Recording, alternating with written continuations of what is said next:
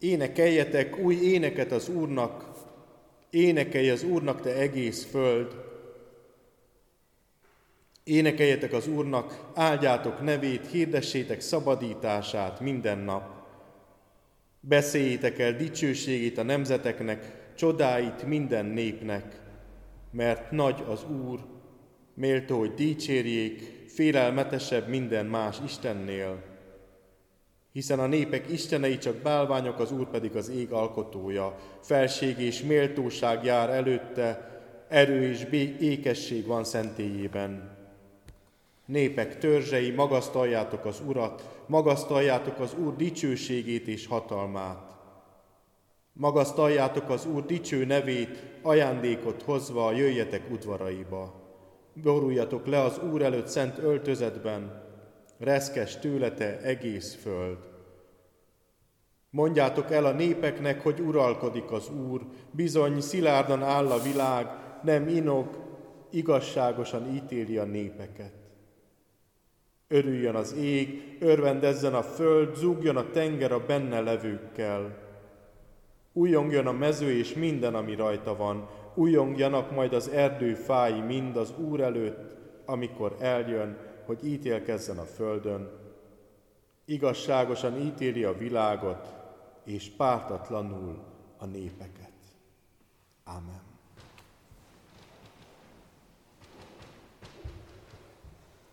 Kamasz koromban a Bécsi kaputéri evangélikus gyülekezetnek az ifjúságába jártam. Szombat esténként volt az ifjúsági óra, és, és nagyon szerettem oda járni. Minden szombat este ott voltam. Énekeltünk, beszélgettünk, akkoriban ez volt az első számú közösség az életemben. 17 éves voltam körülbelül, amikor a, a segédlelkészünknek az öccse, aki szintén aki teológus volt, írt egy passiót, ilyen éneklős passiót. És azt találták ki ők kette, hogy majd mi ezt előadjuk ott a Bécsi kaputéri ifi. Már nem emlékszem a döntés hozatalra, lehetséges, hogy ilyen demokratikus volt, hogy ugye igent mondtak, és mi igent mondtunk, de elvállaltuk, és én lettem Pilátus. Addig én már nagyon sokat énekeltem kurva általános iskolában is, kivéve a mutálás rövid másfél éves időszakát, és utána a gimnáziumban is, tehát hogy volt gyakorlatom az éneklésben, sőt az ifi gitáros énekek, és vasárnap az Isten tiszteleten a, a, a templomban a többiekkel együtt, hol bátrabban, hol bátortalanabbul, de énekeltem az énekeket, nem voltam soha egyedül ebben, és, és jól ment. És aztán én lettem Pilátus. Szörnyű volt. Nagyon türelmesek voltak a, a Bető István és az öccse András, a, akik a lelkész meg a teológus, gitárral e, volt, ugye ez egy ilyen fiatalos cucc volt, e, nagyon sokat gyakoroltak velem, és amikor ketten vagy hárman énekeltünk, akkor tudtam. Nem jól, de tudtam. És úgy kezdődött Pilátusnak a szóló, hogy mondd meg Jézus, mit akarsz velem és ott fel, nyilván én a szószékről kellett volna ezt ráadásul csinálni, ami, ne, ami 17 évesnek még tesz egy adag terhet a, arra, hogy egyedül kell énekelni, és, és amikor gyakoroltuk együtt, akkor ez nagyon jól ment. Sőt, otthon a zuhany alatt is én voltam a világ legjobb énekese, és pontosan beléptem, szólt a fülemben a, a gitár, és utána elkezdtem, hogy mondd meg Jézus, mit akarsz velem. De amikor szombat este eljött, és összeültünk a próbára, akkor olyan szánalmas nyöszörgés jött csak ki a hangomon, kb. annyi, hogy így ez van. Pilátusról vannak rossz vélemények, hogy nem volt egy határozott ember, de ennél azért többet vár az ember egy passió játékban, hogy Pilátus annyit énekeljen, hogy így. Ennyit tudtam kiadni magamból. Rettegtem. Görcsbe rándult a gyomrom. Mit fognak szólni a többiek? Mi van, ha béna? Mi van, ha én jól hallom a hangomat, de ők szerintük rettenetes? ki fognak nevetni, az kamaszkor összes szorongása, talán mindannyian jártunk már ebben az időben, és ahogy közeledett a húsvét, egyre inkább előkerült az a gondolat, hogy Szabolcs nagyon kedves, szeretjük is, de inkább más legyen Pilátus, Szabolcs meg majd erősíti a kórust. És aztán néhány héttel húsvét előtt megtörtént a csoda. Oda vitték Jézust Pilátus elé, mármint amikor próbáltuk, emlékszem ott a gyülekezeti kisterembe, ahol körbeültük az asztalt, 12-en, 15-en, és, és énekeltük a, az egész történetet, és voltak a szólók, és akkor elkezdődött az enyém, három akkord váltakozott, és aztán a harmadik, vagy a hatodik, vagy nem is tudom, hanyadik ütemnél kellett belépnem, el is rontottam, ki is hagytam, de játszottak tovább, mert tudták, hogy Szabolcs most a nyökögésével se. És elkezdtem énekelni. Úgy kijött belőlem a hang. Nem pontosan a belépéssel, tehát a mond meg Jézusból egy ilyen mond meg Jézus lett, de kicsire nem adunk. És kijött belőlem a hang. És ott, akik ott voltak, a másik lelkésznek a felesége is, azt néztek egymásra, hogy Szabolcsnak van hangja? Tud énekelni? Ő akkor volt először, hogy hallottak engem úgy énekelni, hogy tudok, hogy kijön belőlem a hangom. És ott hirtelen elmúlt belőlem, legalábbis aznap estére, az a félelem és az a szorongás, hogy végre nem csak tudom, hogy képes vagyok rá, hanem meg is történt az, hogy kijön belőlem ez a hang, magabiztosan, magabiztosan, tisztán, hangosan. Most, amikor készültem erre az igéhirdetésre, és eszembe jutott ez a történet, akkor arra is rájöttem, hogy ez egy mennyire fontos lépés volt az életemben, egy határ áttörés, hogy, ezt, hogy, hogy mertem egyedül énekelni, kiadni a hangomat. Énekeljetek új éneket az Úrnak. Több kutatás is megerősítette, hogy fizikailag képtelenek vagyunk egyszerre félni és énekelni. Valahogy úgy van behúzalozva az ember agya, hogy nem, hogyha éneklünk, akkor nem tudunk félni. És ha félünk, akkor nem tudunk énekelni. Akkor csak kis nyökögés jön ki belőlünk, kis vinnyogás, de ha valaki elkezd és rá tudunk kapcsolódni, akkor abból, ha éneklés lesz, akkor az legalább az éneklés időtartamára eltolja a félelmet. Egy, egy teológus társam mesélte, hogy ő még másfél évet rendesen volt sorkatona a 80-as években, és egyszer kirendelték őket hadgyakorlatra. És, és sose voltam hadgyakorlaton, úgyhogy nem tudom, hogyan zajlik ez, de ő mesélte, hogy ott voltak a terepen kint, és a puskával, a kis AK géppisztolyokkal a, a lövészárokban, vagy valami sánc mögött, és egyszer csak a dom mögül felbukkantak tankok és harci helikopterek.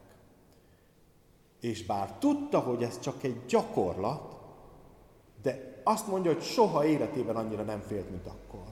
Hogy kis csúzlikkal olyan fegyverek jönnek szembe vele, ő, neki kis csúszdi van a kezében, és olyan fegy, amivel esélye sincs sérülést okozni azoknak, és hogyha ez egy éles helyzet lenne, akkor biztosan meghalna. Ez a Zsoltár arról szól, hogy az Isten elé lépünk. Egy olyan Isten elé, aki dicsőséges, félelmetesebb minden más Istennél, az ég alkotója, fenség és méltóság jár előtte, erő és ékesség van a szentélyében, akitől reszketnie kell az egész földnek, aki eljön, hogy ítélkezzék a földön. Ez rettenetes. Nem tankok és nem vacak tankok és helikopterek vannak velünk szembe, hanem a világ mindenség ura. Olyan hatalmas és olyan ellenállhatatlan erő, amivel esélyünk sincsen szembenézni. És most itt is egy térben vagyunk vele. Ha komolyan vesszük a találkozást az Istennel, akkor az a minimum, hogy mindenünk összeszorul a rettegéstől. El kell, hogy akadjon a szavunk. Vagy ahogy Ézsaiás mondja, amikor, találko- amikor az elhívás történik, jaj, nekem elvesztem, mert a királyt, a seregek urát látták a szemeim. Ez a normális, vagy másképp mondva, ez az emberi hozzáállás az Istennel való találkozáshoz. De ez a Zsoltár nem azt mondja, hogy rettegjetek nyomorultak. Nem azt mondja, hogy elvesztetek, nem azt mondja, hogy csináljátok össze magatokat a félelemtől, mert mindeneteknek annyi, nem azt mondja, hogy ítélet jön, és ezért reszkessetek, hanem azt mondja, hogy énekeljetek. Pont az ellentétét mondja, mert aki énekel, az nem tud félni. Pedig a teremtő találkozik a teremtménnyel, a tökéletes, a töredékessel, a halhatatlan, a halandóval, és nem azt mondja az Isten, hogy rettegjetek, hanem azt, hogy énekeljetek. És ebben benne van az Isten szándéka velünk, meg az egész teremtett világgal, hogy ne legyen bennetek félelem. Hogy kapcsolódjatok hozzá, mondja az Isten, lépjetek közösségre velem, énekeljetek. Legyen tele a szívetek örömmel és hálaadással, újongjatok azért, hogy találkozhattok az Istennel. Ezt a passiót énekeltük a Bécsi kaputéri templomban, és meghívtak több helyre, és legtöbbször elrontottam a belépést, de megtaláltam a hangom. És onnantól kezdve hosszú-hosszú évekig, ha bementem egy templomba, ugye főleg külföldön nagyon sok helyen nyitva vannak a templomok, és elég kevés ember volt, akkor énekeltem egy kicsit a templomban. És hallottam, ahogy visszajön a hangom, ahogy válaszolnak a falak. Volt, hogy egyedül, és volt, hogy másokkal együtt, mert egész egyszerűen énekelni és kiengedni a hangomat jó.